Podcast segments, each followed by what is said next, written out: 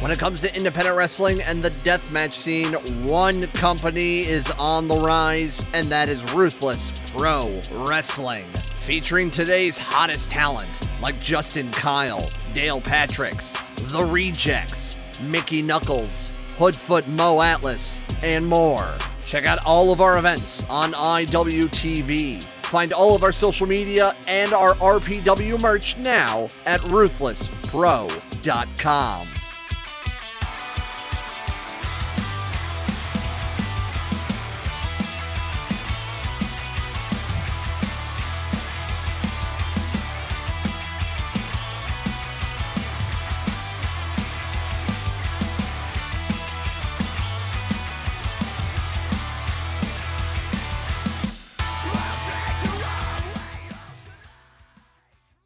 What up, everyone, and thanks for tuning into this week's installment of Faces and Feels. I'm your host, Rafe Houston, and today I just wanted to give this one a quick little intro.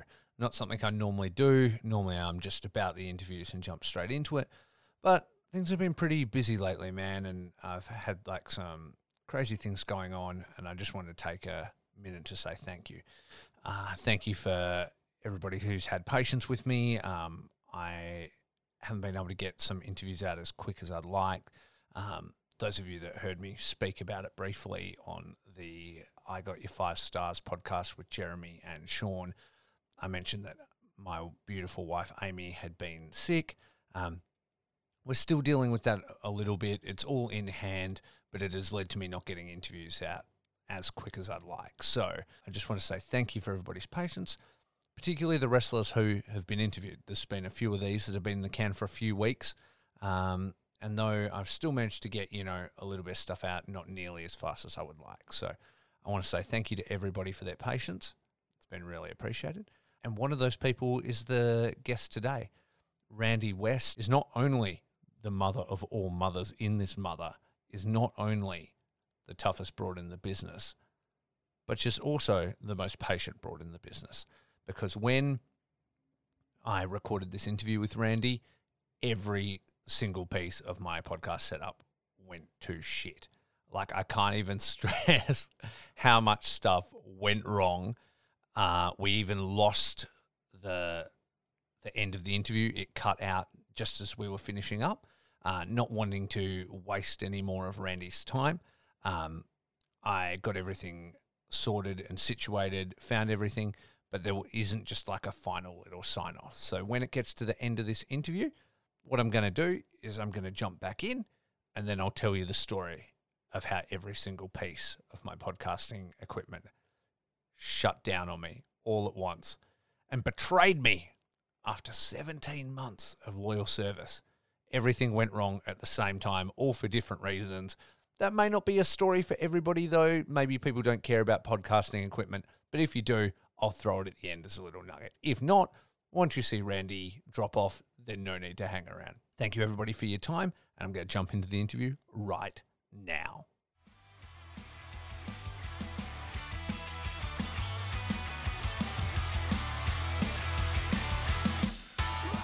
What it is, what's up, and welcome everyone to Faces and Feels. I'm your host, Rafe Houston, and today I am joined by a very special guest. She's the 2021 Goddess of Gore and the toughest broad in the business. It is the one and only Randy West. How are we today, my friend? Hello, hello, I'm here. It's me. Exactly. You've made it. Pulling back the fourth wall, I had quite a few system issues, but luckily, Randy is not only the toughest broad in the business, she's also the most patient. So I really appreciate that. I can't even argue that. There's been plenty of people who said I'm very patient. Patiently wait to whoop your ass. exactly right. Exactly right. So let's jump. You know, I don't want to waste any more of your time if I can help it. Um, whenever I start these shows, I usually like to rewind all the back to, all the way back to the beginning, and just ask what were some of the first faces that stood out to you in professional wrestling. So when you think all the way back who who was jumping out to you that was making you a fan and and making you really pay attention? Uh, I was a, I was a huge Reggie Bennett fan.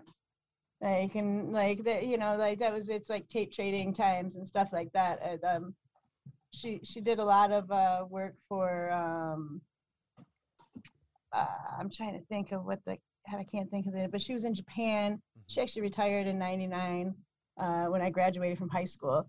So, uh, but she she was always that that broad that was like she was bigger than most of the girls, but she didn't give a shit, you know, and like she just beat people's ass and she had a smile on her face and she was so nice Mhm. behind the scenes and, and like even in her interviews like when she was telling people she was going to kick her ass she was nice about it and she was dressed like a construction worker like it was awesome you know Yeah, yeah.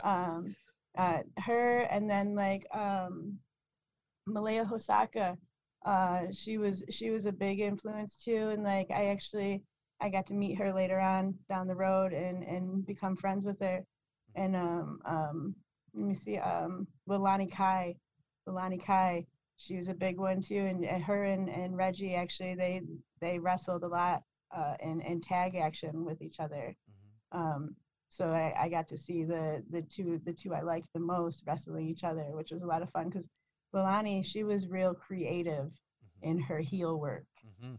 and, and and getting away and being sneaky and stuff like that and and uh, it it just intrigued me. So like those those are the the two main ones I, I think so. And then like Macho Man, you know, to to come out with the the mainstreams like he was always my favorite. Like I was never a Hulk Hogan person. I was always like Macho Man's dope, you know Yeah, yeah.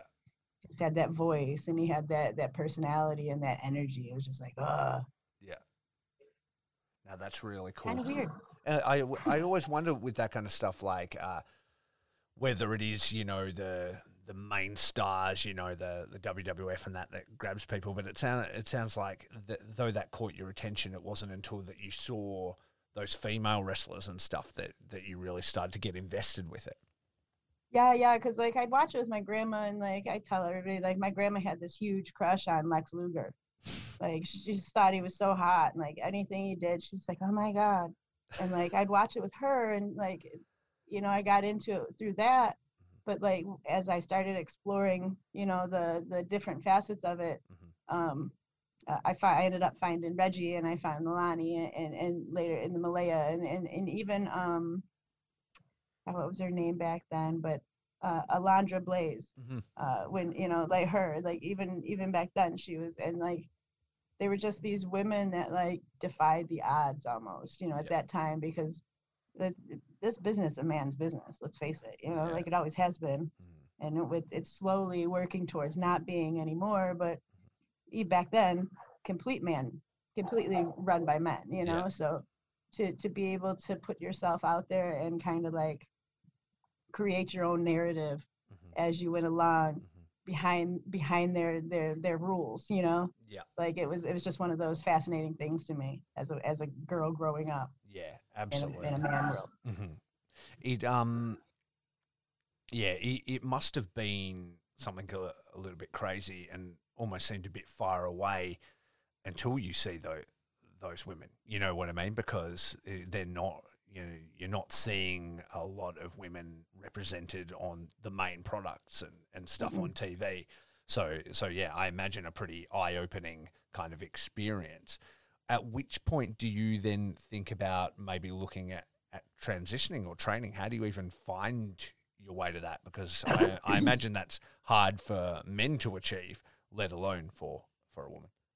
oh as- uh, as as growing up and watching wrestling i had no idea that there was independent circuits. Like i, I thought it was just like japan and wwe and wcw Yeah. you know and then they had these women's promotions that was like wow and and and, and glow and you know like so when i i had i had met um i had met somebody uh in, in when was it? God it had to be 2000 2000 i met my my ex and he introduced me to uh independent wrestling. I had no idea it exists. I went to my first independent show. It was run by uh gene miller. Uh, he went by Mean Gene Austin, and uh, as you you probably can guess from the name, you know he he did a, a Stone Cold gimmick, and it was awesome, and I loved it.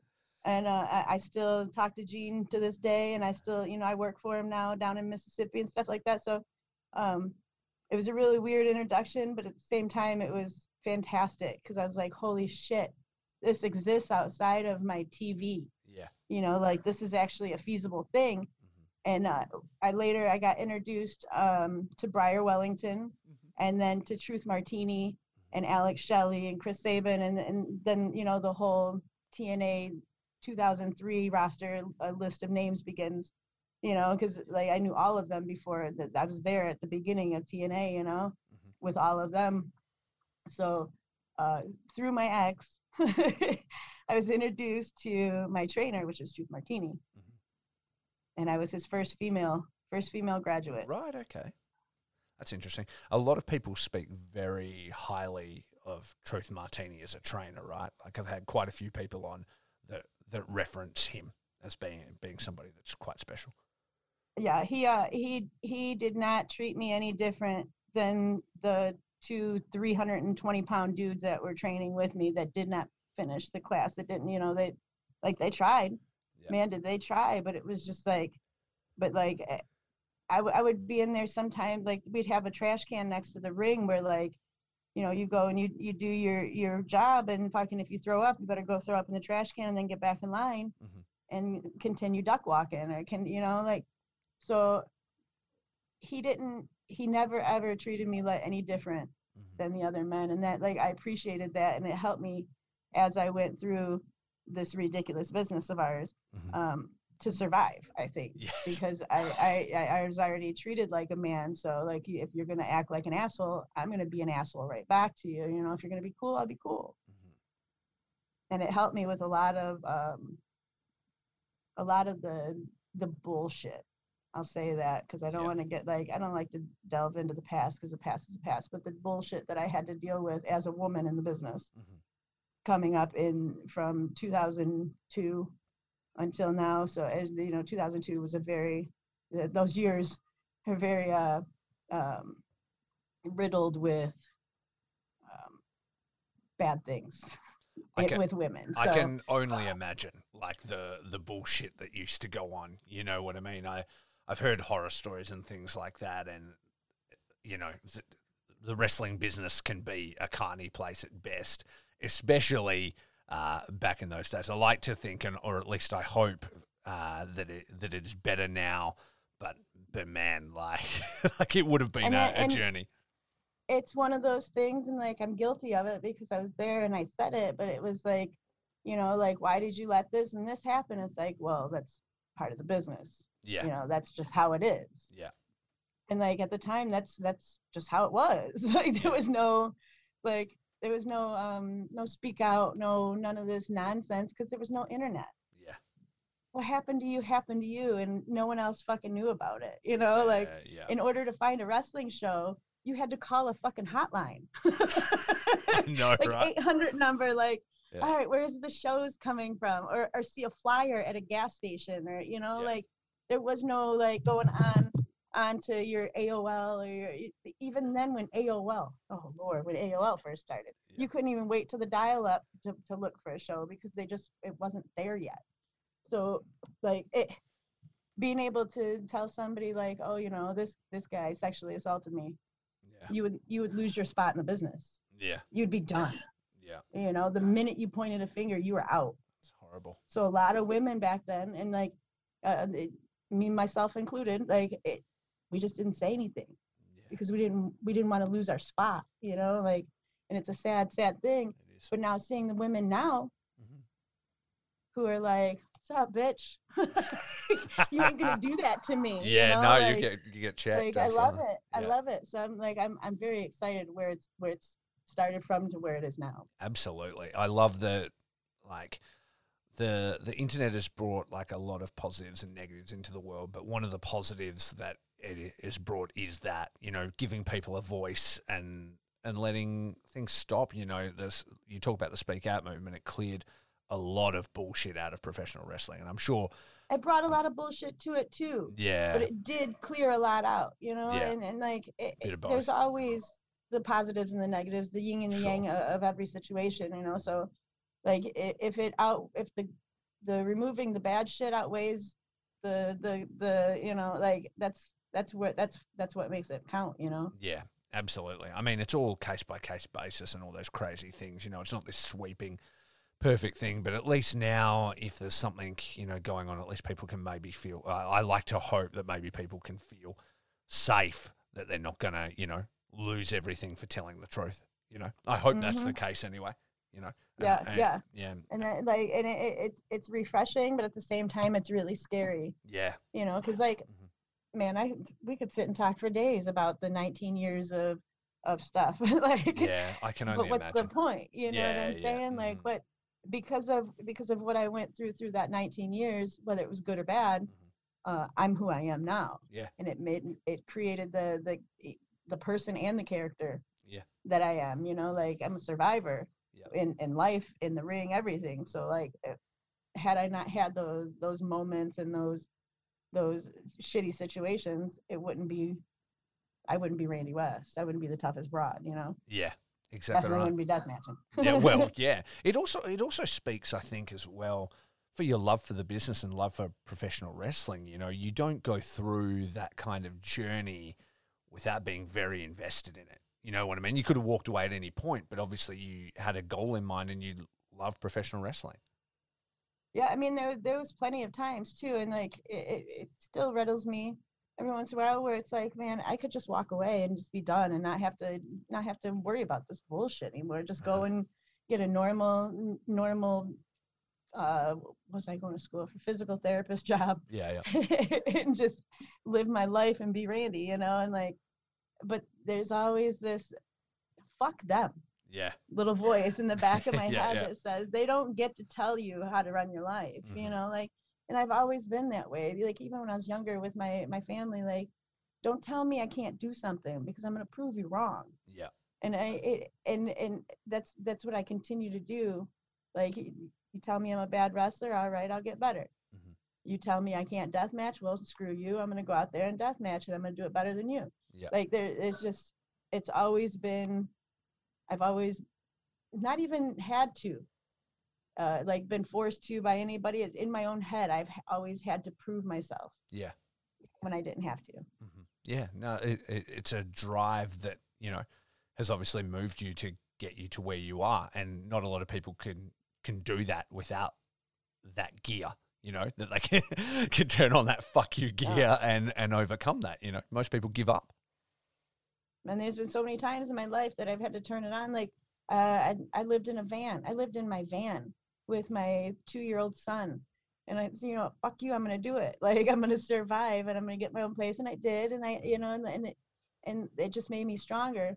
And just like with, with wrestling, you know, like I, I had a, my neck injury, and I was like, this doctor's not gonna tell me that I'm not gonna wrestle again. Yeah. I'm gonna show her that I am, and I like went through all that bullshit and Yeah. got cleared. Wow. Like, don't tell me something, and because uh, I will prove you wrong. well, that that's amazing. That's that's a survivor's mentality. You know, like it's it's really impressive. Did you always that like so you talk about the deathmatch stuff? Obviously, that's become a very big part of you, and it, it's not for everybody. So. Like, is that something that you had always wanted to do? Was that something people had told you you can't do, and so you forced through and did it? How did how did you come to get to to that place? oh, I absolutely did not want to at all when I first started. Yeah, oh man, it was like you guys are crazy because I was going to these shows in Detroit, um, Mhm. uh, IWR shows. It was Independent Wrestling Revolution, Yeah. and you had um, uh, homeless Jimmy Mhm. versus Necro Butcher, who's carrying a pig's head out to the ring, yeah, and they're just carving the shit out of each other with all these crazy ass weapons. I'm like, no, thank you. yeah. You're out your mind. I'm a, I'm a wrestler. Like I'm I do flippity doodads and tell stories and stuff and like do cool moves. Like 'cause Yeah, yeah. at the time I'm young and I was doing cool moves. I was training, you know, my sparring partner was Alex Shelley. So like, Wow. you know, I'm doing doing the shit that he was doing because I was 20 years old and perky and ready to go and yeah. Yeah. And then and uh and like I'm watching them and like you're out of your minds. And then like 2006, I had I think it was 2006, might have been five. Uh, Ian Rotten hit me up Mm-hmm. and he asked me if I wanted to be part of Queen of the Death Match Yep. uh, in 2006, and I was like, nope, no, I don't, I don't death match. Like, Yeah. uh, no, thank you. Mhm. Yeah, I, I wrestle, and like because I when I when we were training and when I was coming through the business, like it was such a dirty thing.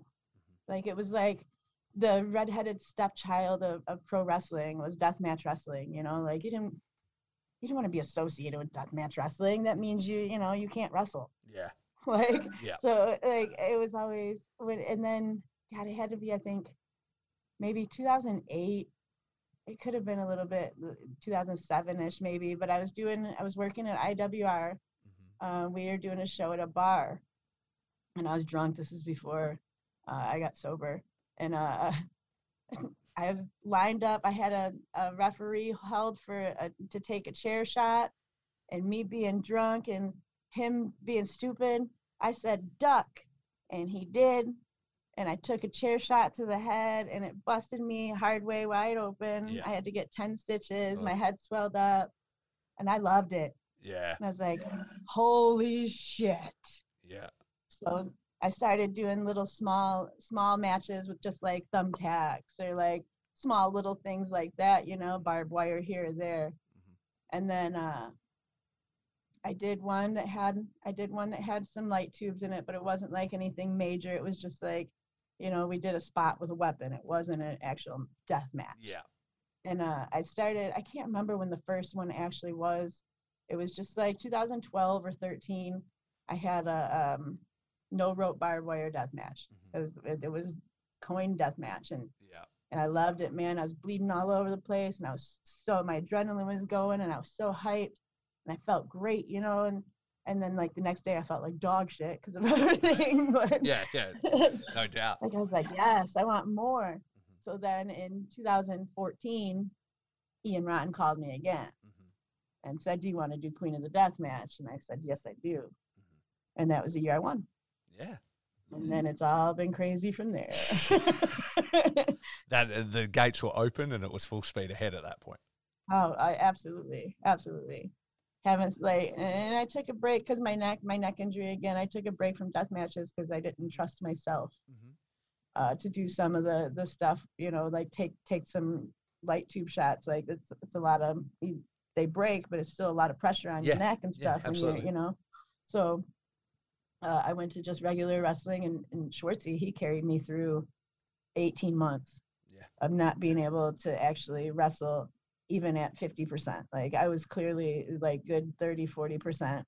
I'd come in, I'd do my Saito, I'd knee somebody in the face, take all the credit for the match, and then cry on the way home because I was in so much pain. Yeah. You know, and, and he's literally wrestling a whole 10 minute tag match against two people Yeah. to make it look like I can still actually do what I was doing because of my neck injury. Yeah. Wow. So it was it was it was rough. And then Mhm. once I got cleared, I did probably about seven seven matches. And then I was like, all right, death match time. Let's do this. yeah. I'm yeah. back. Ready to and jump back it. into it. Yeah, hard hardcore death matching ever since, really. Yeah. And I mean, and it's been a golden age of deathmatch recently. Like it's been such Oh, a big fantastic. change in the mindset and everything. And there you are with all the experience ready to go. It must have felt good when you would you would have felt like the rumblings and like the change in people's perception, right? Because I know in my, in my mind, the the lockdown and stuff like deathmatch carried wrestling through like COVID. You know what I mean? Through the start Oh, of it, yeah, like yeah. it kept going and you just seen, you know, companies like uh, ICW No Holds Barred and GCW and Ruthless and stuff start to pick up and more and more open and do cool things. You must have felt like I'm, I'm poised to do something awesome here. In you know, it's like the rest of the world has caught on to what I already know and love. Yeah, and like when I when I came back to like just it was like mid COVID, like right at the the point of opening. Uh, I had talked to Chris from RPW, and I said, "Man, uh, you know I deathmatch, right?" And he was like, "Yeah, but I thought you didn't want to do that anymore because of the neck." And I said, "But you know I deathmatch, right?" and he's like, "All right, I heard, I heard that, okay." and then the next show it was Chuck Stein, you know, and Yeah. then the next show it was uh, uh who Insane Lane, and then the next show like so it's been uh, Mickey, me and Mickey, uh, we did 200 light tubes yes. At RPW, and it was a 32 minute long death match, you know, Yeah. like it was insane. Mhm. we had no idea that it was that we were outside before we even touched a, a light tube. It was 13 minutes. Mhm. We had wrestled outside for 13 minutes before we even touched one light tube, and and a 32 minute match. I know like- you guys were fighting on a PT Cruiser. It was wild. Yes, yes, yes. And we made sure because we've gotten in trouble in the past for Yeah. fucking up cars Yeah. in the parking lot. We asked permission and we made sure it was on video. Him saying, yes, you Yes, can fuck up my car. yeah. So that we had proof this time so we didn't get in trouble because we, we busted out a windshield a few years back. oh um, no. I think she gave me, I think it was a, a Superlex or a power bomb or something onto a car and it, it we thought it was like a junk car Yeah. but apparently the windshield was the only thing that was good on it Oh, and Oh, they had sold that like so we had to replace we had to pay for the windshield that they had you know it was a whole to do Oh my god. it was a whole to do Yeah, you guys in that match. That was one of the the first ruthless matches I saw. I I actually spoke to Mickey on here. She was on the show a little while ago and was telling me about it. And I immediately after the interview went and watched it, and I loved it, man. It was such a a cool match. And like you say, it's not a short match. It goes for a while. You guys are everywhere, but. When I say that you guys went through every light tube in the place, that's not an exaggeration. It was crazy. they gave us 200 and we went through uh 189 of them Oh my god. there was yes there was only 11 left and then like it was funny because like we hadn't had the opportunity where someone actually booked randy west versus mickey knuckles in a death match Yeah. like we've had like strap matches we've had you know the bullshit wrestle each other nonsense but we've never so we were so excited Mhm. individually we were both excited to beat the dog shit out of each other in this death match like, you Like all good we're friends. gonna have- yes we're gonna have so much fun because we're friends and like Yeah. we know we i know that i can hit you in the face Mhm. and, and after we're gonna you're gonna go drink a beer and i'm gonna smoke a joint and we're gonna love it Yeah. you know it's gonna be awesome uh, so like we were super excited about it and like I, I honestly i think that that match came off so well because our chemistry you know behind the scenes and then also like the fact that we were so excited about about giving putting on this show and entertaining the crowd Mhm. uh, and, and it came out in it. And like, it's one of my favorite matches uh, uh, of the this past year, definitely. Yeah, that's awesome. Do you go back a long way with Mickey? Uh, yeah, it, it's we met. Um, yeah, we it was probably beginning of our careers because she was 2003 or 2000 yeah 2003 I was 2002 so like we met probably around five or six maybe. So we're like we've we've known each other quite some time and people like to like parallel our uh, our careers you know and like it, it, it we just did our own thing and we all like her and I we had the same philosophy basically. It was like make women's wrestling not a fucking joke Yeah. you know like we're not going to put on uh, our fucking bikinis and go wrestle in gravy Yeah. you know i'm gonna i'm gonna beat the dog shit out of this dude and like lufisto you know she was she was already there like paving the way for for mickey and for me you know like she was already there like putting in the time with the working with the men and saying fuck you to and like fighting her her country Yeah. To get women to be able to wrestle you know Yeah. so like it was it i've known her quite some time and, and everybody like i said they try to and it, it, they even try to to pair us against each other Mhm. like there was a point in time where we would see each other and like what i say about you this time Yeah. You know, it was like, Oh, what horrible. what they what they say you said what they say i said Mm. ah let's give them a show you know and like we we would fucking do little things just to to egg people on we we've it's she's one of one of my besties, her for sure, and like Thunder Kitty, one of my best friends in the whole world. Yeah. It I mean, it must have felt like it was you guys against the world in a sense. You know what I mean? For a while at the beginning, yeah, because it's like like I I watch her like go and have this awesome match, and it's like yeah, show them, you know, and like and I would hope that she felt the same way. I, I'm sure I'm I'm sure she did, but like it was it's just one of those like when when you see somebody that's so on point with what you want to do Mhm. you know it makes you feel okay about what you're the fight you're putting out you know Yeah. like you don't feel alone Mhm. and then that helped me that helped a lot too was watching her and lufisto fight the same battle i was fighting even if it was from a distance you know Mhm. I could see them fighting the same the same battle just to be seen as a wrestler. Not a woman's wrestler, a wrestler. Yeah, exactly. And it's it's working, you know, so far. Mhm. So far it took this long, but we're all seen as wrestlers. Absolutely.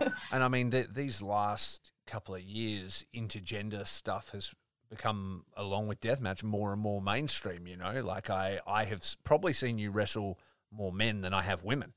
You know, Mhm. since since I've been a fan, um, which immediately.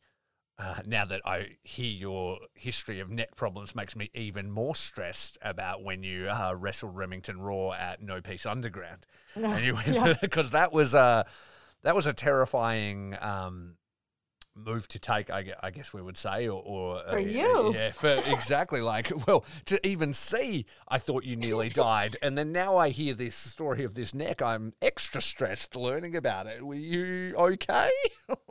Y- yeah with, with rem um so we had we had talked about everything you know like we knew what we were getting into death match we're gonna have a blast there's gonna be light tubes and there's a door and there's you know we'll figure it out and like he hooked me for that slam and it's just one of those freak situations where sweat and uh, light tube powder and blood and everything and, and he got stuck yeah. So he got stuck and I got stuck and like there was just no like everybody tried to crucify him and say that he did it on purpose and he's unsafe but it it, it was not he actually he he really did when he felt it going wrong he tried to protect me Yeah. the best he could Mhm. And and, and he did Yeah. and had, I'd probably have a broken orbital bone had he not done what he did mid move to, Yeah. to protect me so I will always I, I told him that night I said I'll always always go to bat for you. Any any promoter that says that you're unsafe and he won't book you because of that, you tell him to call me and I'll let him know. yeah. Like straight up. Like Rem is one of the safest people uh, I've ever worked with, and, and the fact that he would take cactuses as as willingly as he did, God bless him. He, he probably felt like he owed you one, I reckon. But uh, yeah, your your guys' little rivalry that spun out of that um, has been awesome. I walked in, I said, "I'm throwing one of those cactuses at your face." And he's He's like, like, all right. Okay. okay, I deserve it. okay. Yeah, he's uh he's a great person. He's also been on this show before. I get along uh very well with him, and that match that you guys had at Boiling Point was awesome. Yo, let me stop you right there. I just need to holler at everybody and tell them about NordVPN. This service has been a bit of a game changer for me, man. Not only are they one of the first services, you know, to believe in me and to believe in this podcast, which is pretty amazing, but it's also been great to like pick up my internet access and throw it around the world. I've been able to access other streaming services. I've been able to check out different shopping sites.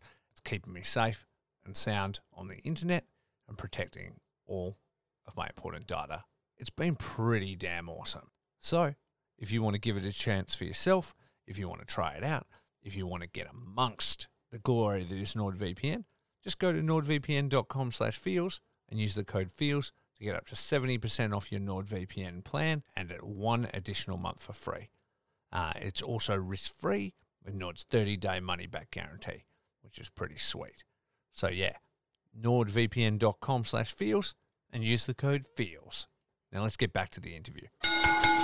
It, must be nice to like be getting into those spots and doing those those kind of bigger profile singles matches where you, where you guys are standing out and actually able to show what you can do. I mean, it's the stuff you've been fighting for your entire career. Yeah, definitely. Like it, it like it's always nice when you can go in there and and showcase what you can do with somebody that you like, Yeah. that you that you mesh well with, that you get along with, you know.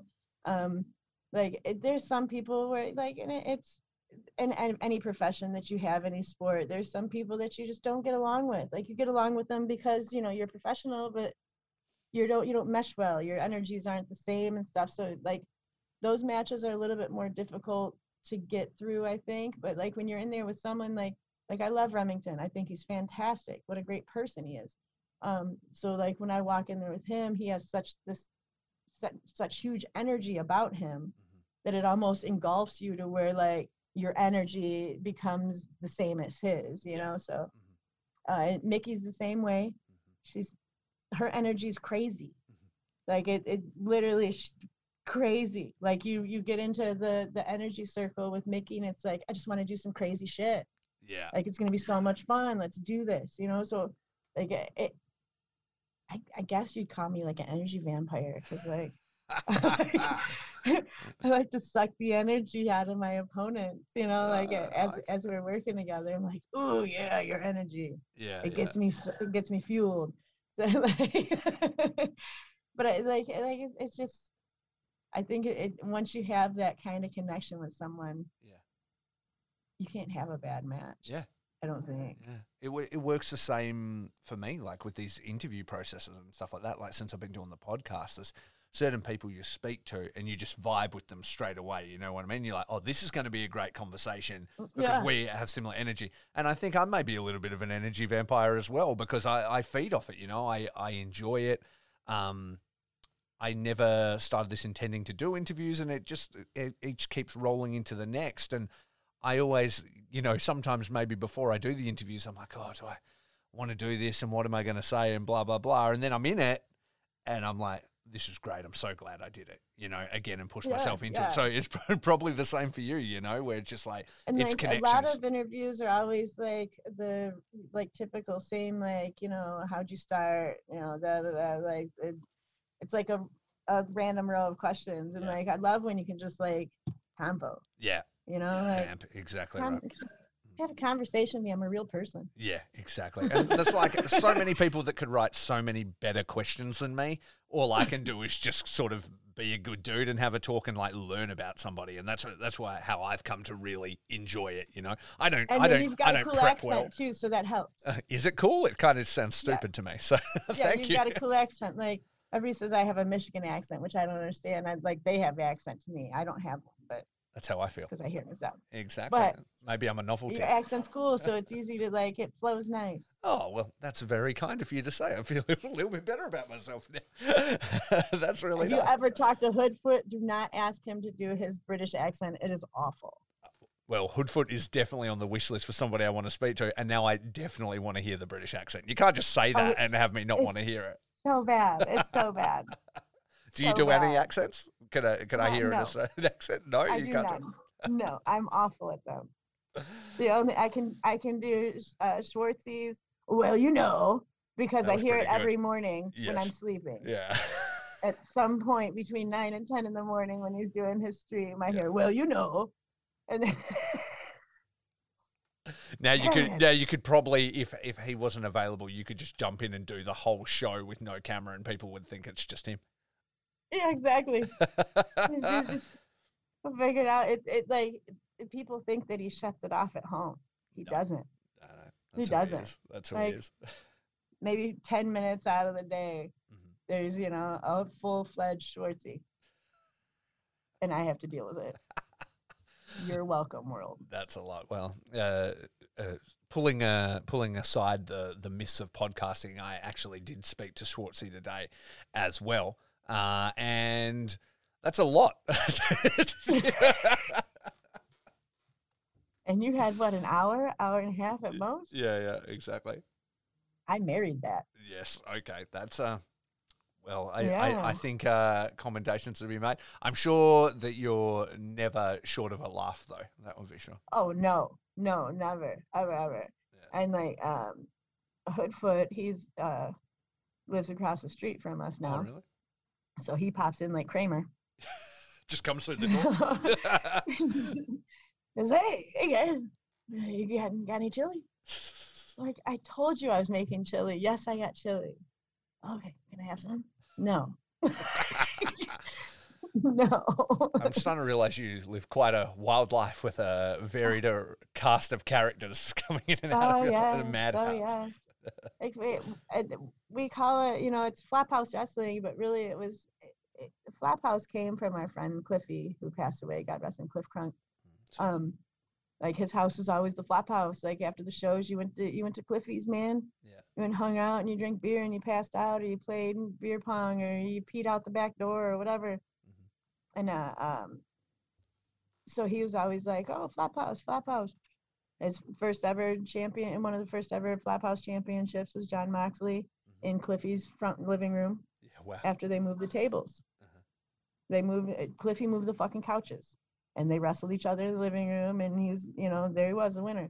And like so when he passed away we are all sitting here one day and it was just a group of us.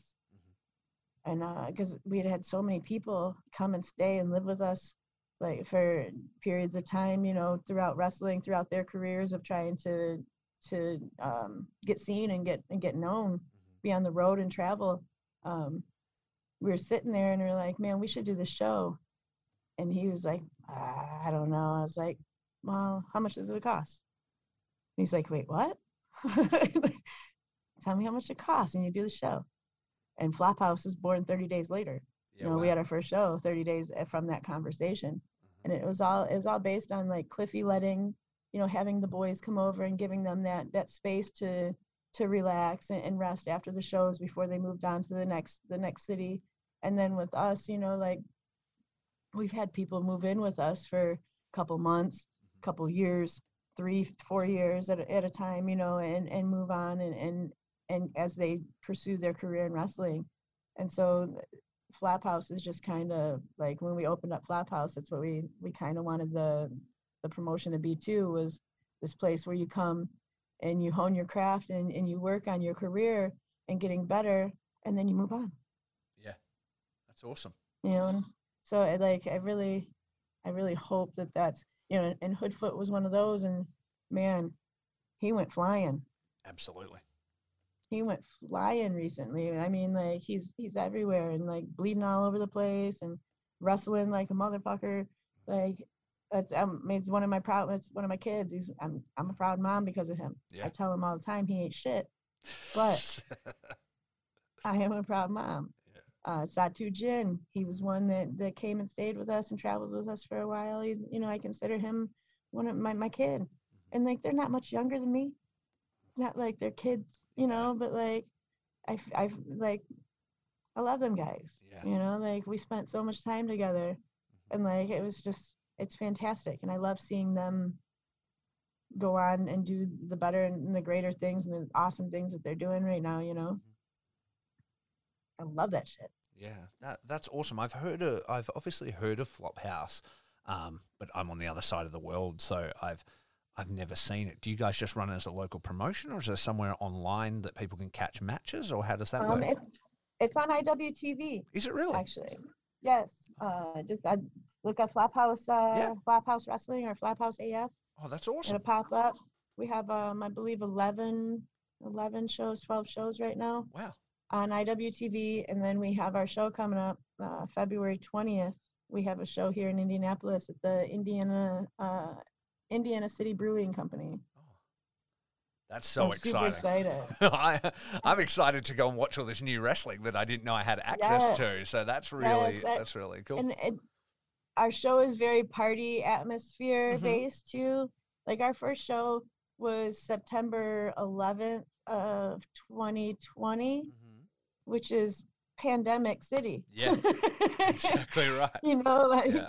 so we it. had um we had masks. We we were outside, Mhm. so people could spread out as far as they wanted to. Okay. Uh, we had the mass. We served barbecue. We had rum ham. Like there was, it was just this big party barbecue atmosphere, you know. And, Right. and there was kegs of beer, and it was fun. Mhm. And like it was only supposed to be the one show. Supposed to be that one good time for Cliffy show, you know. Yeah. And like, it turned into this like, well, when's the next one?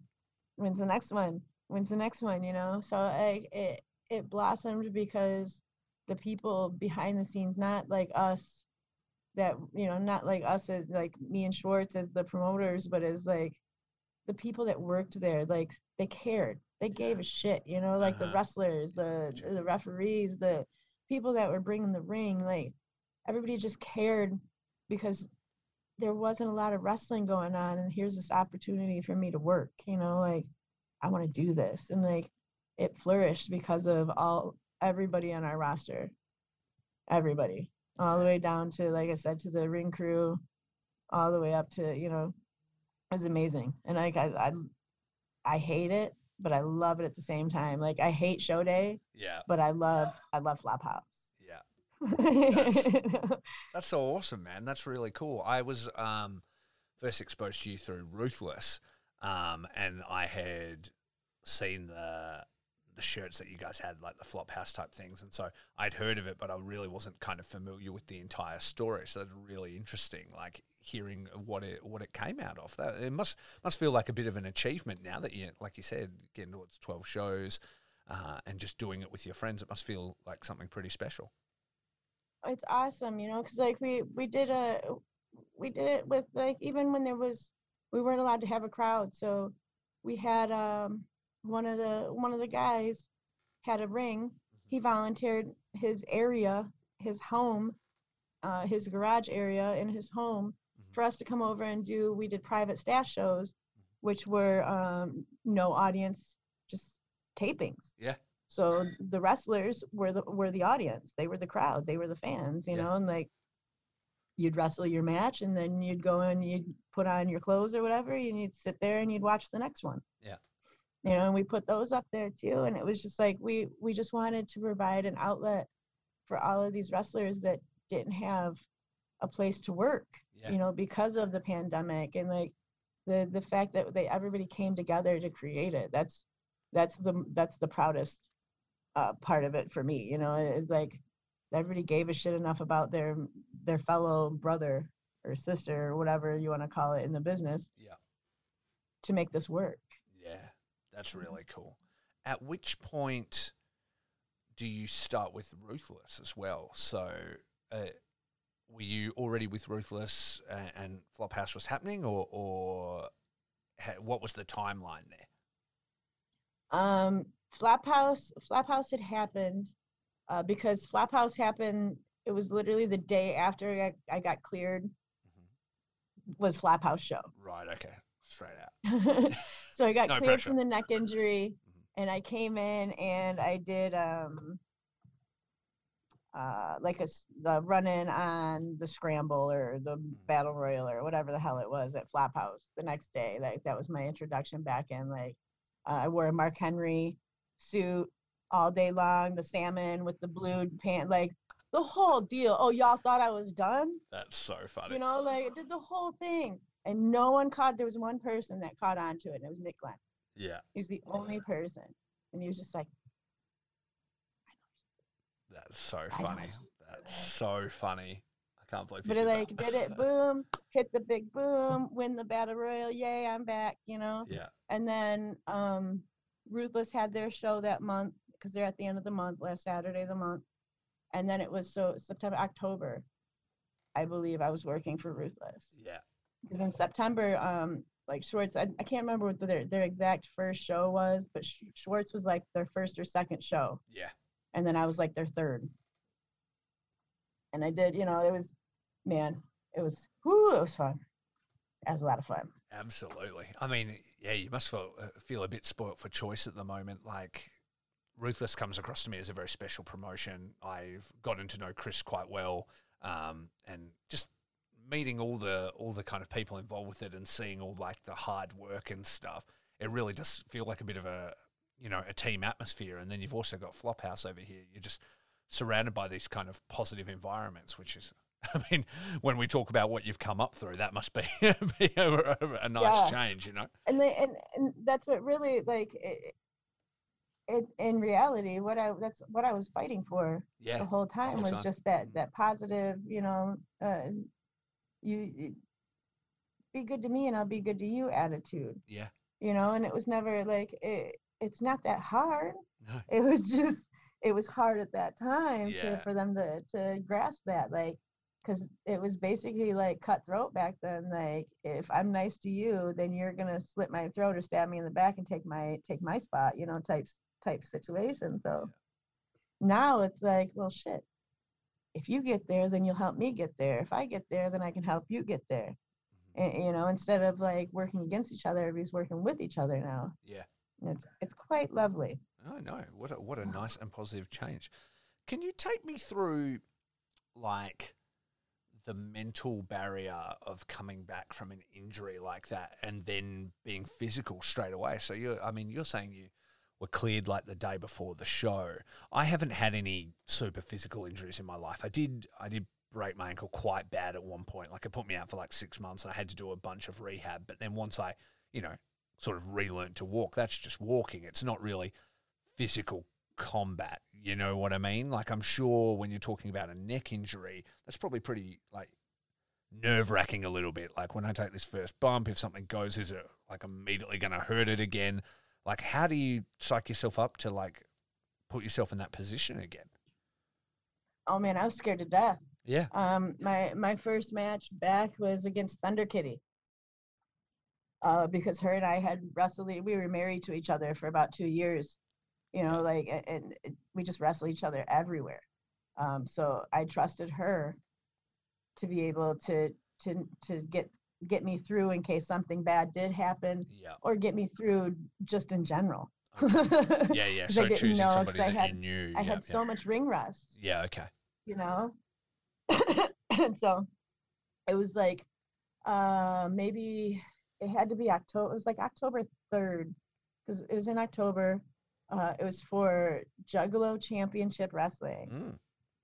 and it was in violent J's backyard okay. yes so you have all of these juggalos that like they love punching and kicking and blood and guts and gore and you know like um they, they just it, they're not wrestling fans and me and thunder kitty went out there and had a tear down wrestling match A mat classic. because yes yes because like i didn't trust myself to do anything else as my first one back you know like so like we had this great wrestling match that no one gave a shit about yeah. like yeah. they were on the chat boards like these bitches are fucking terrible punch her in the face why are you doing like it was so bad yeah. but at the same time like i was like all right i feel okay you know and like i, I worked with thunder kitty a couple more times and then um, i got booked against um, i can't remember who it was. It was a young girl. And i was like all right well if i can make it through if i can make it through this match i'm good. Yeah. you know? So i wrestled her and, and it was a shit show. It was terrible. Oh, no. um god i can't remember her name either but it was really bad. Uh and i was like all right well maybe i should wrestle a couple more. And uh, you know i got in there i did a i did a few more matches and then in january i did um i wrestled i got to wrestle the amazing the wonderful the fantastic the legendary jazz Mhm. which Wow. was like just she was on my top five list and like one of the very few people left that alive or wrestling on my top five list Yeah. so that i got to work with her and i spent all day with her under a learning tree you know and it was just one of the most fantastic days probably one of the most fantastic days of my entire life was was spent with her just listening Yeah. Wow. you know Uh-huh. and I don't know where I was going with that because I rambled, but yeah, she was amazing. The just the I lost where I was going. Uh, I think you where you were going was you were talking about like rebuilding your confidence after the injury, and you were Oh, saying yeah. not until Oh yeah, so match. after once once I once I had that match with Jazz, and like it went so well, and like I, it was just like man, I can do this if I like. I just had a match with Jazz, and I I hung. yeah, Right? I was I was there like Yeah. boom.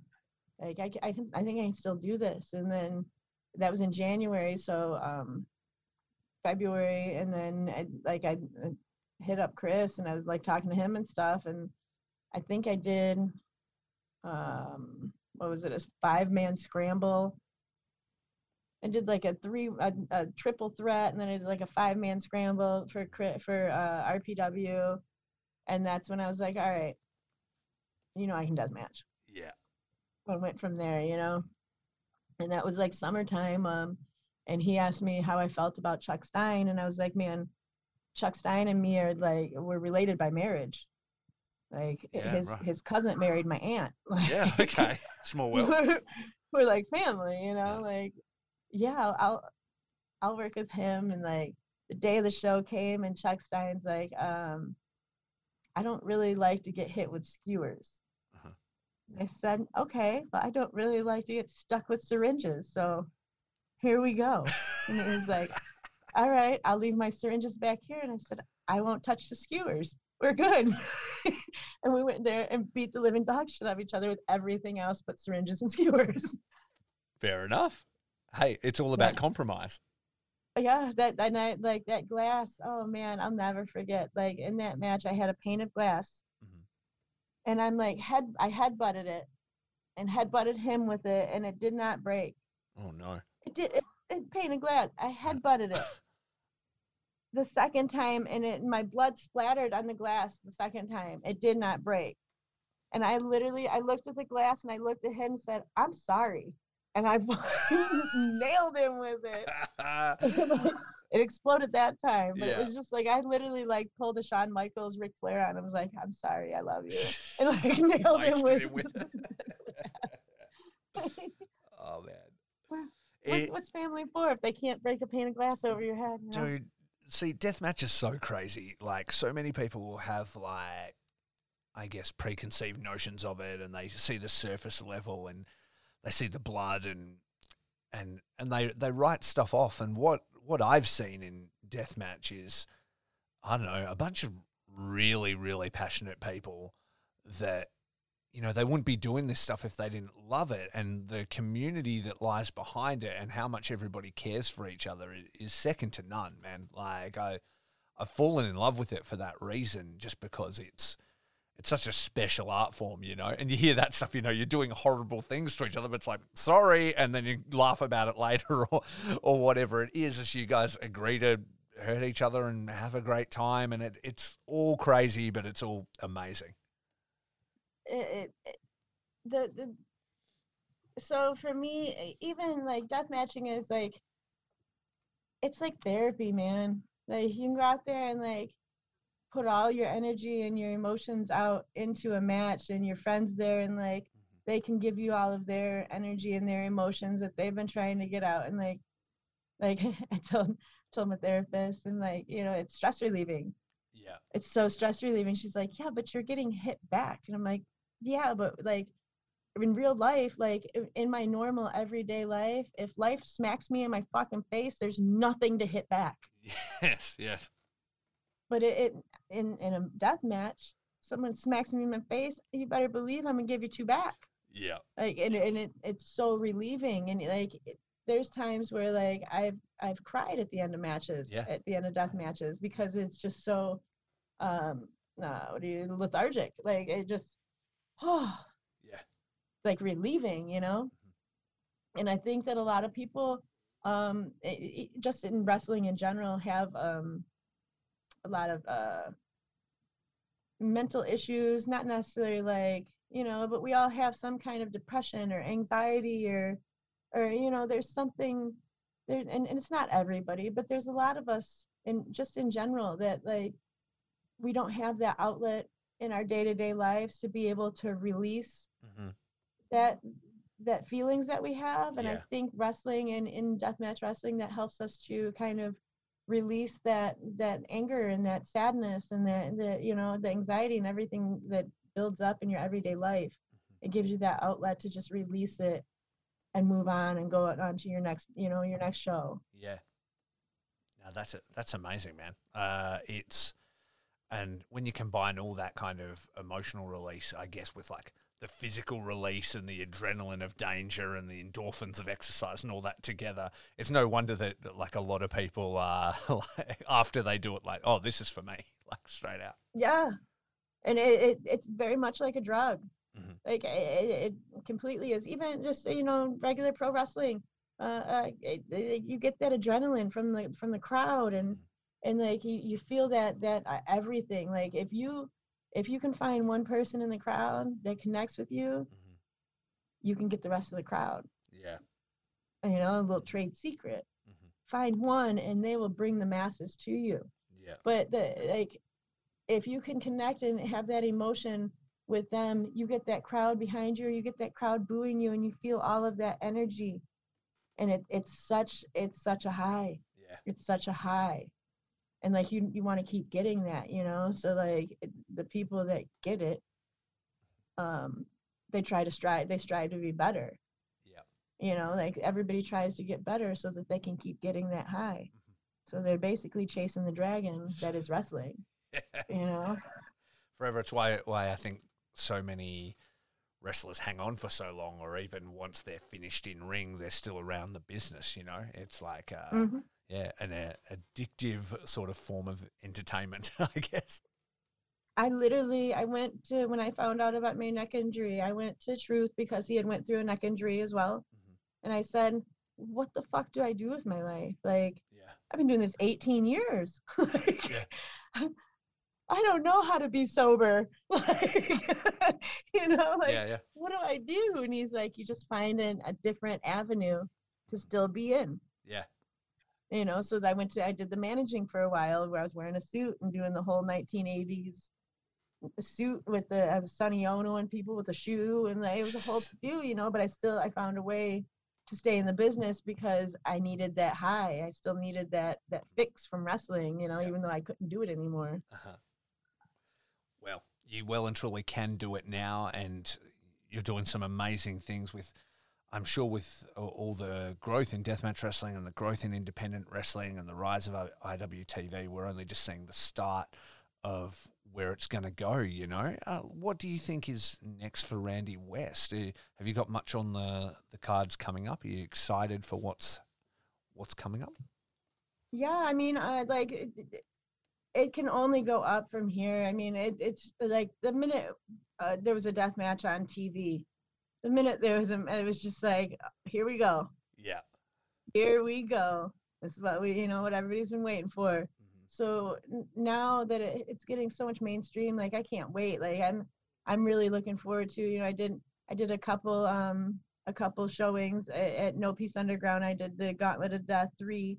Um, I just did their show in uh, uh, that they did in North Carolina um, just recently, and like I'm really looking forward to working with them this coming year.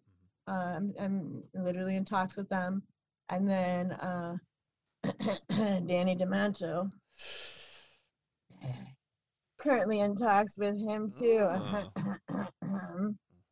Eventually, one day, uh, maybe. Uh, amazing to see you in the chains on the pit. you, you'll see me in the. And that's it. Thank you so much for your time, Randy. It was so appreciated. Uh, I appreciate you being so candid uh, and honest, and it was a really fun conversation. Everybody, make sure you check out Randy West online. You can follow her on Twitter at Ran West Wrestling, R A N W E S T W R E S T L I N, or Instagram at randywest.rw. So check them out. Check out Flophouse. Check her out at RPW. That's Ruthless Pro Wrestling. Uh, and she is going to be showing up down the line at ICW No Holds Barred. All right. So, with that in the can and everything sorted, let me tell you about this fucking thing that I call a setup and how everything went wrong. About how my life got flipped straight upside down by my Rodecaster Pro unit, its SD card, and then everything else in the entire chain. So, when I decided I was going to start a podcast, I knew I needed to make it as easy for myself as possible. Because of who I am as a person, I don't really like to learn new stuff. I'm kind of getting on a bit in years, and I'm like, if I need to learn all these individual little pieces and bits and pieces and buy multiple pieces of equipment, I'm just I'm just not going to do it, man. Like that's just who I am. So when Rode released the Rodecaster Pro, I was like, well, this is me. This is everything in, in one big unit that will connect to my uh, computer at the time for the podcast. I was just using my Surface tablet, which is nothing crazy. Um, just plug into that, record straight onto an SD card. Bang, bang, bang, you're good to go. You've got multiple channels there for voice. You've got a USB channel uh, that you know can, you can run into your computer to play sounds off YouTube or Facebook interviews or Zoom or Skype or whatever you want. Uh, you can Bluetooth your phone to it. You have uh, pads that you can preload your start music into or sound effects or whatever you want to do, and then it's all there. It also has the ability to not just record onto the SD card, but also bang, straight into the computer, and you could record onto a software program. Well, I didn't used to do that because, again, I didn't really want to learn like a full software program. It like when people talk about DAWs, which are you know digital recording interfaces, when you hear people talk about programs like Audacity and Pro Tools and um, you know Cubase, things like this, uh, I didn't really want to learn a program like that. It seemed really hard. It seemed really intimidating. I had recorded albums with my band many times. I was the one playing, not the one recording, but I saw a guy clicking around on this what looked like an intense program with lots of different lines, uh, lots of different numbers, dials, and it looks very intimidating. In fact, I'm looking at one right now because I have sort of since learned how to use it. But to start with, I was like, I don't want to learn any of that, man. I just want it to be as easy as possible. I just want to talk into the machine. I want it finished, drop it over onto my computer, use one of those programs in the barest possible way because I'm afraid of it, cut the ends, convert it to MP3, like make sure it's loud enough, convert it to MP3, and then put it online as a podcast. That's all I wanted to do. I didn't have any goals of doing interviews or anything like that. I just wanted to speak and and be done with it. And that helped me get better at it because over time I would then start clicking around in the program. And I kind of knew I would do that too. I knew eventually I would, you know, mess with things and just learn stuff as I go. I don't know about you, but I'm not really great at being told stuff. If somebody's just lecturing me with a whole bunch of instructions or I'm at school or something, and even if it's something I really want to do and I'm like super like I need to hear what this person's saying because I want to do it like it's almost like I can fucking hear music. It's like I'm Homer Simpson, you know what I mean? I've probably got some kind of undiagnosed ADD or something, but the only way I personally can learn how to do stuff is to just get in there and do it myself. So that's what I was going to do. I had the easiest thing in the world. It does it all for me, and I'm just going to start recording. And if you go all the way back to episode one, uh, there's an episode called Where to Start with New Japan. And it's me just talking about New Japan Wrestling because I like it and that was it. And that's what the podcast was going to be: me just talking about stuff I liked, and and then on it goes from there. Uh, I would then go on to you know plug a second mic in, and my friend Travis would come in. You'll still see him pop up every now and then when we talk AEW and things like that. That's more his sort of speed. Um, but we like to do that together. You know, sit down, have a beer, kind of talk about that kind of stuff. Um, and yeah, and it wasn't until I was given the opportunity to uh, speak to Joel Bateman uh, from Deathmatch Down Under that I then was I did an interview and then that informed the next interview and I met Neil Diamond Cutter and then Casanova Valentine and and on it went. That was at episode 34 I think it was and then now this is episode 99 we're speaking of of then doing interviews. When you do interviews with people, you're borrowing their time. I am a firm believer in that the only thing we have in this world that's worth anything is time. Like I can get more money, I can lose it, I can buy another meal, I can, you know, my car just broke down, I can ride to work. Like that, like everything's fine, but I don't get minutes back, and that comes from spending large periods of my time, like in my life, maybe wasting it. You know, like. I, I ran a business for many years, for like seven, eight years, and at the end of it, we had nothing. You know, we weren't we weren't backwards, but it didn't turn into what I hoped it would be. And I gave a lot of time to that business from my personal time and from my spare time that I'll never get back. You know, I I made a joke to somebody the other day, but it's not really a joke in that my phone hasn't been off silent since I finished that business. And that's not incorrect because I used to take bookings for that business.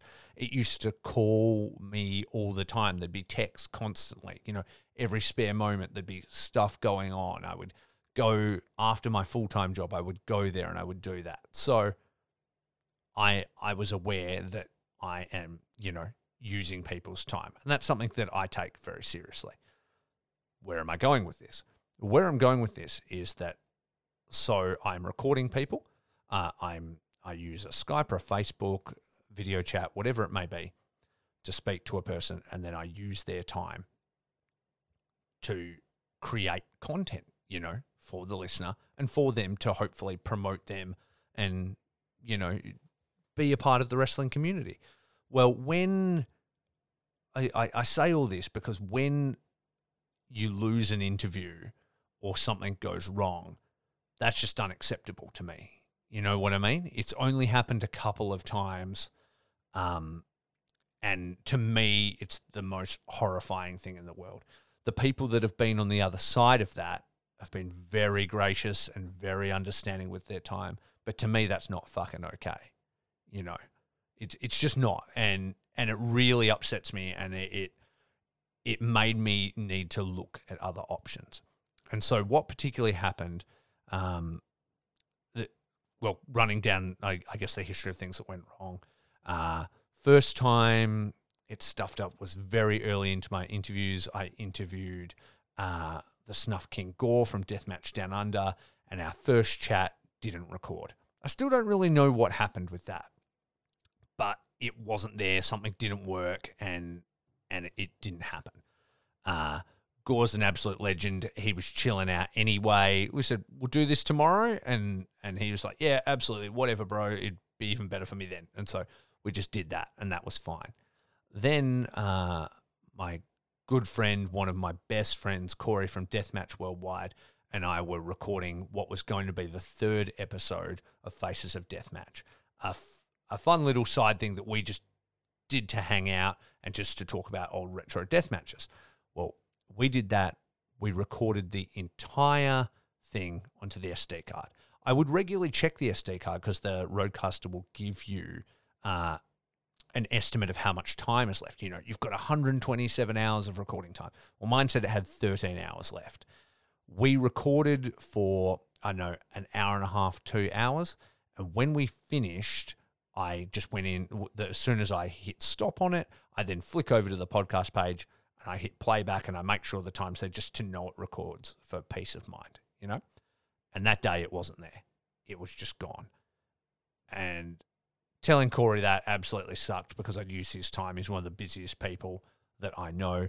And though he's my friend and didn't care, and it's just a thing we do to hang out, and we had heaps of fun just hanging out doing it, it, it really upset me because I was like, this is not okay.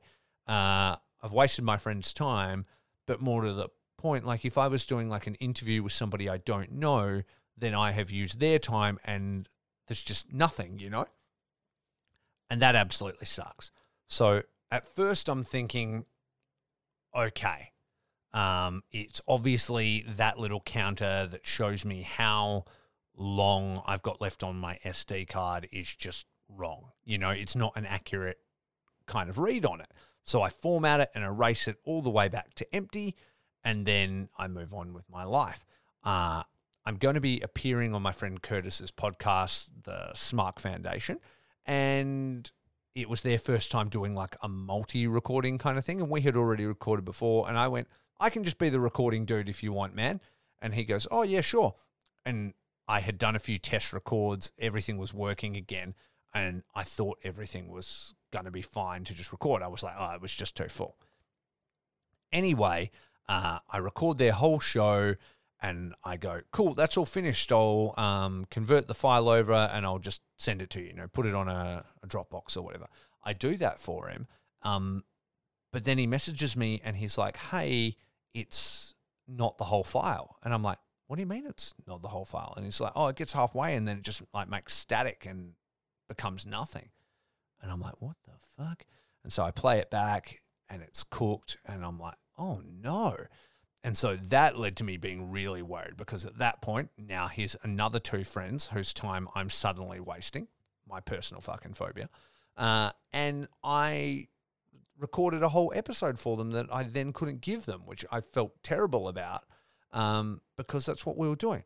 Anyway, I I was like, oh, maybe maybe it's the computer as well. I'd been putting off doing an update on the Surface tablet, so I do the update on that. I give the Rodecaster a full reset and then I convert it over. That's all great. It works perfect. I've got the full file. I send it to Curtis. Uh, they're fine. They release the episode. Everything's happy.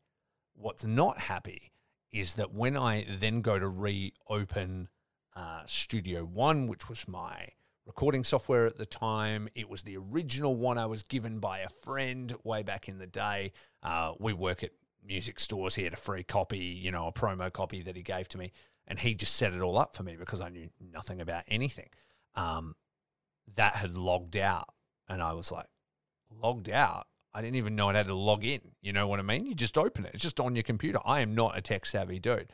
Um, and I messaged him. We don't didn't work together anymore, but we're still friends. And I messaged him, and I was like, "Bro, this thing logged me out. Do you remember what the password was?" And he's like, "No, man." And he goes, "And I set that up on my work email, which no longer exists because he no longer works for our company."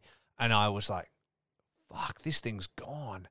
And I'm like, "All right, I need to like make some moves now." So I'm getting a new SIM card because this one is obviously corrupt and has done its dash.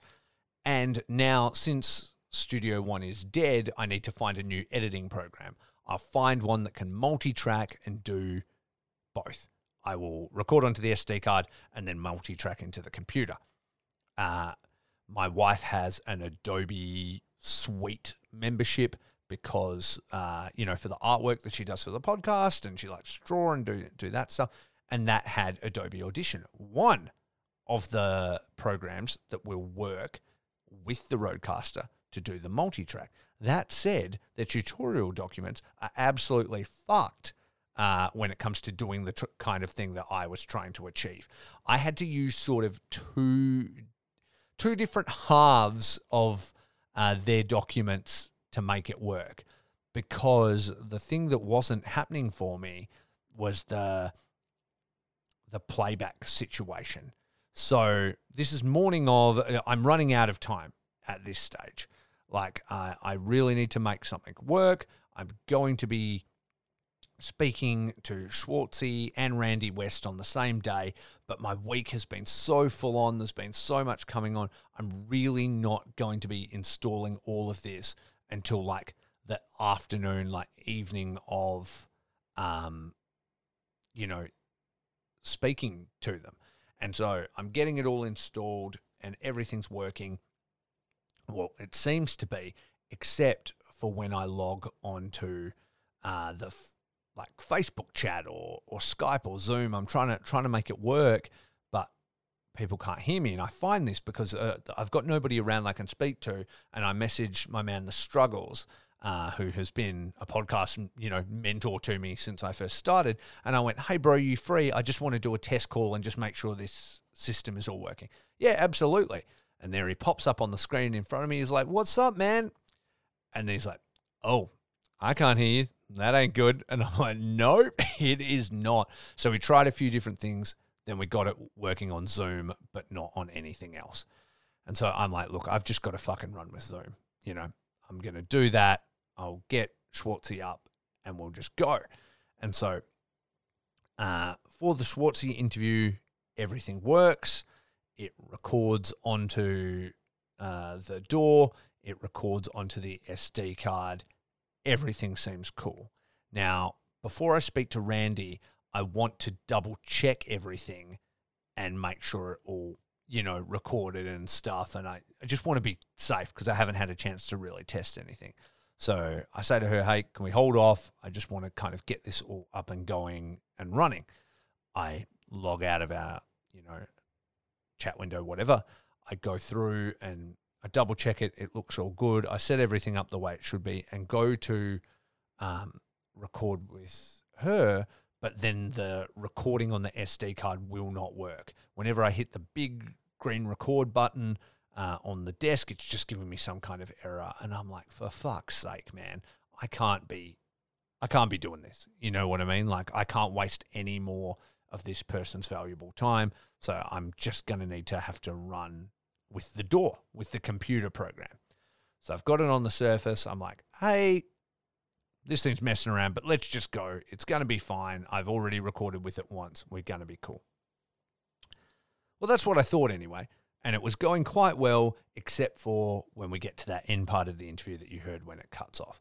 Because what cut off then was not the DAW itself. It wasn't a problem with the program.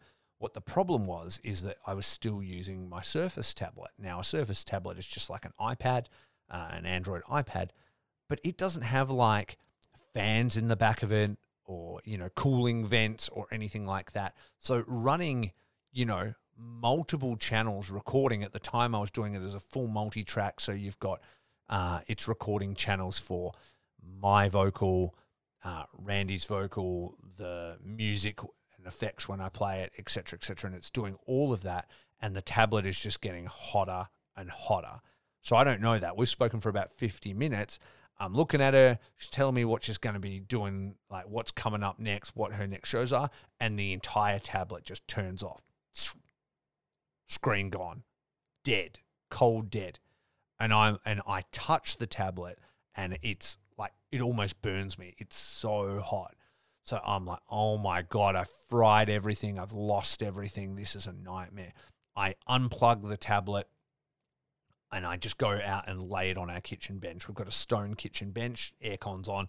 I just lay it out to keep it cold. I send Randy a message Hey, I'm so sorry.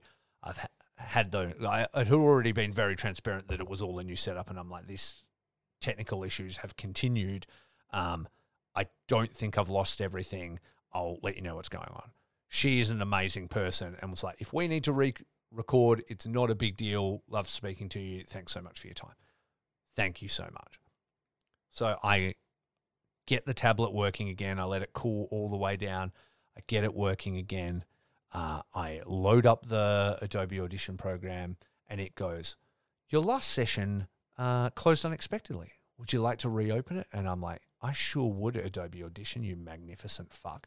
Let's get it going open it up and it's blank as you've ever seen. It's just not there. And my heart, man, just sunk. I was like, oh my God, I've lost this thing. And I'm then I'm Googling, right? Adobe Audition, lost session, backup files, question mark, you know, stuff like that. And it says that Adobe does back up every single thing you record. And I'm like, oh, fuck yeah. I find the file, I open it up, and there's, I don't know, hundreds of files because at the time I've got it set up to when I'm recording, it's multi tracking. So it's recording every single track that the Rodecaster does. So that is four mics, USB, uh, 3.5 mil phone jack, Bluetooth, and pads one, two, three, four, five, six, seven, eight channels over and over, as well as a stereo channel. So nine. But then that's also for any test I've done, my stuff with Schwartzy, uh, and and then Randy stuff. So there's just a million different things, and all they say is what the channel is, not what interview it was from, anything like that. So I just start going through them one by one. I then would later go on to realize that I could, you know, right click and go, oh, show me time and size of file and all that, and then I can denote it down. I can do that now, but at the time I'm I'm furious, right, and I'm panicking. I find it, I click on it, and I hear the intro and stuff, and I hear me, I hear me speaking. I'm like, okay, this is good. And then it goes to Randy, and it's like there's nothing there. And then I realize, okay, wait, that's mic one, that's mic two. Okay, I've got everything here. If I need to piece this back together piece by piece and rebuild the interview, then I find the stereo mix channel, and I'm like, oh wait, it still does the stereo record. It still records everything, which is my favorite way to do it. I had sort of grand goals of like recording everything individually. And then if like, say, I cough over something uh, a guest is saying, I could just snip out my little bit of audio. I don't do that anymore. I found that for what I do, it's really not necessary. And it was just causing way too much labor on everything that was recording and it was leading to mistakes by the computer system. So now I just record everything stereo into the one track and it does it onto the SD and onto this. So anyway, I found the file, I rescued it, I let Randy know, and I was like, "Look, cuts off at this little bit. I'll just do an outro, and we'll be fine." To her credit, she was like, "If you want to catch up for you know ten minutes or whatever and do an outro and stuff, we can." But I really didn't. I, I felt like I wasted enough of her time. Um, but yeah, so I'm like, I need to look at a way to never have that happen again. It's not acceptable at this stage. So I then look at the DAW thing again, recording onto the computer. I know that the Rodecaster has the ability to dual track, so record onto his SD card and then also into the computer and record onto the DAW. So before the next interview I was going to do, which was a, like one week later, I was like, I cannot use the Surface. I don't trust the SD card. I now need a new computer. And I'm speaking to my wife. She manages a high tech store. She's like, maybe you should just like, I'm like, I think I've got to get a new MacBook Pro or something. She was like, you can probably just get a tower PC. You know, I've got this monitor. She had brought home a monitor because uh, she was working for home and, and doing that stuff. She likes to have two screens. Just like, you can use that and then we'll just get you a tower. And then as we're, we're talking about this one time, James, my my best mate like hears me. He's like, "Oh, I was going to throw mine out. Do you want it?" It's like totally good, but I just got a new one because he's a successful doctor or some shit. I don't know what he does. Uh, so sorry, James. I still don't really know what you do. Um, and so he gave me a computer. So my wife gives me a monitor. James gives me a computer, but then I need to set it up to work properly, and that's where like there's two different tutorials and to make it work because at the moment I essentially can record my voice like I'm doing right now but then if I want to play it back, I need to go into uh, edit in Adobe Audition, click down at preferences, then click on audio hardware, and then change to like a different driver. And the only way I figured that out was basically by looking at the full Adobe Audition tutorial on Rode's thing, and then looking at the Audacity tutorial and sort of combining them together and hodgepodging them, I guess there is probably an easier way to do it. There's probably something better. I'm just not good enough at it. It's working at the moment. I think the limitation really just lies in like the unit and also PC being annoying and and stuff like that. I feel like if I had a Mac it would probably just work, but I don't. So anyway, now I double record everything. I record onto the SD card, but I also record straight into the computer where I then edit everything uh, and drop it out. It's a whole new program. I'm getting my head around it. I hope the episodes haven't sounded too different. I hope everybody's really happy with it. To be honest, if you're ever thinking about starting a podcast, I would really recommend the Rodecaster Pro Desk. It does 90% of the work for me. Uh, from my first episode, people were like, "This is great sound quality," and that's because it runs through that desk. It's got so many, you know, nice processors in it and compressors and and things like that. De-esser, uh, things like that that are really cool. So yeah, I didn't mean this to turn into a, a Rodecaster Pro tutorial, but if anybody is wanting to start a podcast, please uh, let me know because I know this fucking thing inside out now. But yeah, eh, anyway, I thought that'd be a funny story uh, to share with everybody about when every single thing in your setup goes wrong, and also just to really, you know, shine a light on and say thank you to Randy and really any guest I've ever had uh, who's shown me patience and you know, an understanding and given me their time because it's not lost on me. It will never be lost on me because time's all we've got. So uh, I guess I do the sign off, guys. Thank you so much for your time, for the Rodecaster Pro unit, I guess, uh, and for Faces and Feels. Remember, it's all about peace, love, and pro wrestling.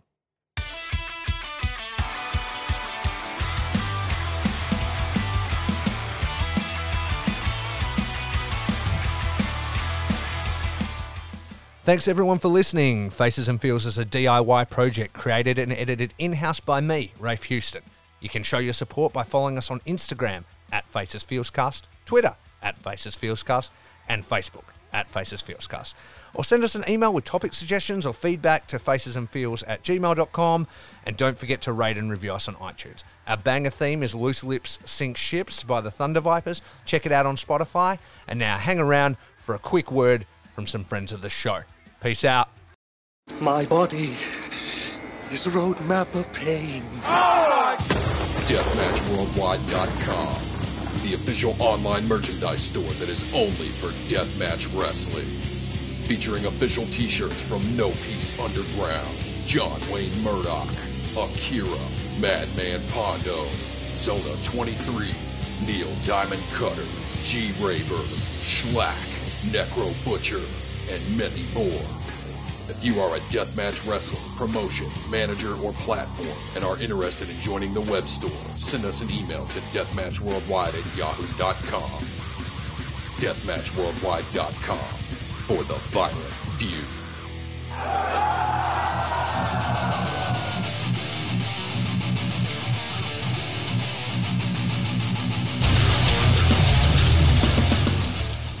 Vinyls and Violence, a brand celebrating a love of music and deathmatch wrestling.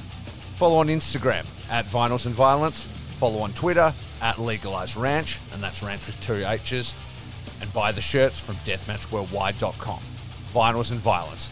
I'm pretty sure it's like some weirdo shit like Pokemon or something.